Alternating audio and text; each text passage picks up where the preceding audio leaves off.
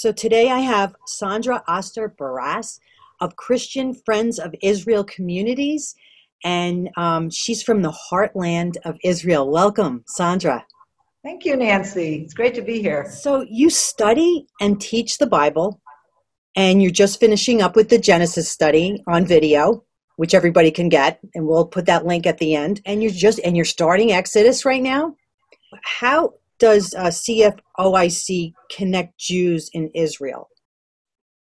Well, um, I myself am an Orthodox Jew, and I live in Samaria, which is the heartland of biblical Israel. And I live in an area that is often referred to as um, occupied territory. Uh, there's uh, some people out there, even who love Israel, who think Israel doesn't belong where we are. Uh, but we're actually in the, the very biblical heart of Israel. So, what I do and what our whole organization is about is enabling Jews like me who live here in Israel, uh, and particularly in Judea and Samaria, to connect with Christians all over the world. Uh, and by studying Bible, uh, and I do a lot of Bible teaching uh, to Christians, um, initially in, in person when I would travel, now uh, on Zoom, of course, and, and we, we do a lot of uh, taping of, of programs and classes. And, and by teaching Bible, I am enabling Christians to hear a Jewish perspective on the Bible.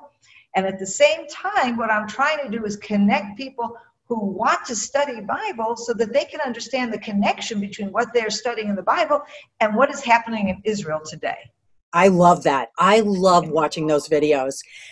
I just love the way that you're going through the land. I've seen them, and they, and you're showing where everything happened. So that's such a wonderful thing. You get that great connection. Um, so you grew up in Cleveland, Ohio, in the United right. States, and you practiced law in New York, and then you moved to Israel. Right. Okay. Right. So tell me a little bit about that. Well, you know, for me, um, growing up in a very Jewish home, uh, Bible was always very important. Uh, I went to a Jewish school instead of a public school. Uh, so half of our day we we learned all the stuff that everybody learns in school, you know, English and math and geography and whatever. But the other half of the day we learned Hebrew and we studied Bible in the original Hebrew, and uh, studied, of course, Jewish history and Jewish traditions. And so for me, as I got older, first of all, I always felt very connected to the land of Israel, which I saw as that biblical land, you know, the land of Abraham, Isaac, and Jacob, etc. But as I got older and became more aware of modern Israel and the miracle uh, of the establishment of the modern state of Israel, I just felt like as a Jew, how could I want to live anywhere else? You know, it's it's the fulfillment of prophecy for a Jew to go back to the land of Israel. God promised in Deuteronomy 30, you know, I will gather you from the four corners of the earth and, and bring you back to the land and in so many other places. So when I looked at myself as I'm growing older and I, you know, I said, well, that's it. I have to move to Israel. So when, um, you know, I, I was educated in the States, uh, I got married in the States and had practiced law for a bit. But from the beginning, uh, we were planning on moving to Israel. So we'd been married only five years. We had two kids. Our oldest was two, and we moved. That's wonderful. So there are so many people coming to Israel right now. There's is are they coming in like all the time? Yeah. Well, um, Israel, you know, when Israel was founded, it was founded really with two things, two main things. One is a return of of the Jewish people to the land of Israel to again be an independent nation. But the other was to be able to reach out to Jews all over the world and welcome them into the land of Israel. And whether you are fleeing persecution or anti Semitism, or whether you just want to join your faith to the newly reestablished independent Israel, uh, Israel the state of Israel opened its, opens doors. And so any Jew who comes to Israel will is granted, um, if they want it, immediate citizenship. And there's a lot of assistance that's being given to Jews who want to come to Israel to help them settle uh, and to help them adjust. And um, and so over the years there was always these waves of immigration. Um, the largest waves always came when jews were being persecuted in a particular place. And of course when the state of israel was established uh, we had you know all these holocaust survivors that that had nowhere to go. That were sitting in dp camps in europe and, and they came. And and then the the arab world threw out all of its jews. So then they came you know, to Israel. And then over the years, people come. So I came from the United States. I have never or never felt any kind of discrimination or persecution in the United States. I didn't leave the United States. I wanted to just go to Israel. Uh, but there are people, even today, for example, that are feeling anti Semitism. In France, for example, there's quite an increase in, um, in Aliyah movement to Israel for, for Jews from France because they're feeling anti Semitism there.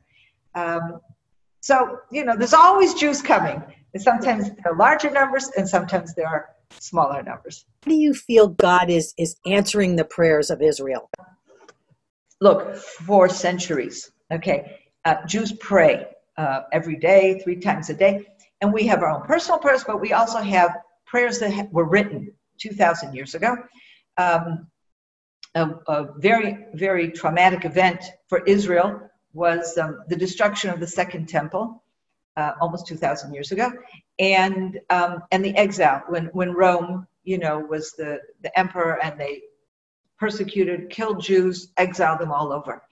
And it's ever since then uh, that Jews really have been outside the land of Israel. The land of Israel then was destroyed and laid fallow. And, and, and you know, if you want to understand the miracle of Israel, you need to understand what happened, you know. It, we not only went from a land that was desert and barren, and now we've, you know, brought in irrigation and made it bloom again, but the Jewish people were exiled all over the world. And, and no other people exiled all over the world stays a people. They disappear. It, it just doesn't happen. And yet, with the Jewish people, it happened. We, we stayed as a people so that when the time came that God wanted to return us, we existed. Now, one of the reasons we stayed as a people is because we had these prayers. And, and, and pray, the, the reason the prayers were written were not just to say, this is a good thing for you to say to God. It's a good thing to say for yourself. When you every day, every single day, three times a day, are asking God to bring Messiah, to blow the trumpets of our redemption, to gather the, the, the nation of Israel from the four corners of the earth, and in gathering them in again into the land of Israel. When you say that every single day, you remember it. And it becomes part of what you're hoping for and praying for and looking forward to. So if I say to you, does God answer our prayers? For almost 2,000 years, this is what we've been praying. Well, it took a long time, but he's answered us big time, big time. Now, we're not at the end yet. And I know that one of the things that divides Christians and Jews is who we think the Messiah is and how he's coming and if he came first or second time. But we are all waiting for Messiah. And yeah. if I look at my prophetic timetable, I say we're on our way and we're closer than we've ever been. That's beautiful. And, and a lot of people are going to love hearing that. Um, so, how can we pray for Israel? Okay, so first of all, it's always important to pray for peace. Really, you know, we are still, with all these accords, it's all very nice, but we still have Syria, Lebanon, um, who are extremely dangerous. We have Iraq, which is a mess. We have terrorist groups. We have Hezbollah. We have Hamas in Gaza. We have terrorists even within our borders. So, peace is always a good thing to pray for. And I would ask everyone to pray um, that America continue to stand with Israel and that as we move forward to continue to develop the Jewish communities in Judea and Samaria, in Israel's biblical heartland, that, um, that America stand with us. And I would like to turn to you, everybody who's watching this now, you too can stand with us. Okay, and I'd like I'd like to encourage you to visit our website at cfoic.com that stands for Christian Friends of Israeli Communities. Every individual Christian watching this today can help us. You can pray for us, you can get educated, and you can do things. You can pray, you can donate, you can study with us. There's so many things you can do. Everybody doing what they can will make a huge difference. Thank you, Sondra. Thank you for joining me today. Thank you, Nancy, for having me. To study the Bible through the heartland of Israel, go to cfoic.com slash Bible-study.